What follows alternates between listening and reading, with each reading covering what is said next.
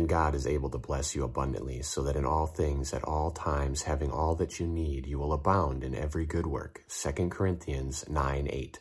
My name is Spencer Coffman, bringing you today's Social Media Ministries Ministry Minute. God is able to bless you abundantly.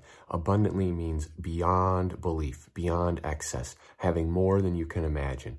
Barns will be filled to overflowing, vats will rum over with new wine. That means your storehouses will not be able to contain everything that God has given you.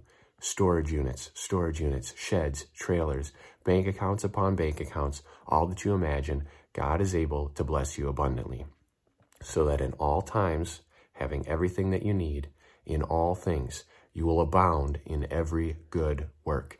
He will bless you abundantly if you do his good work. So get out there and do God's work, do good, and then God will bless you abundantly.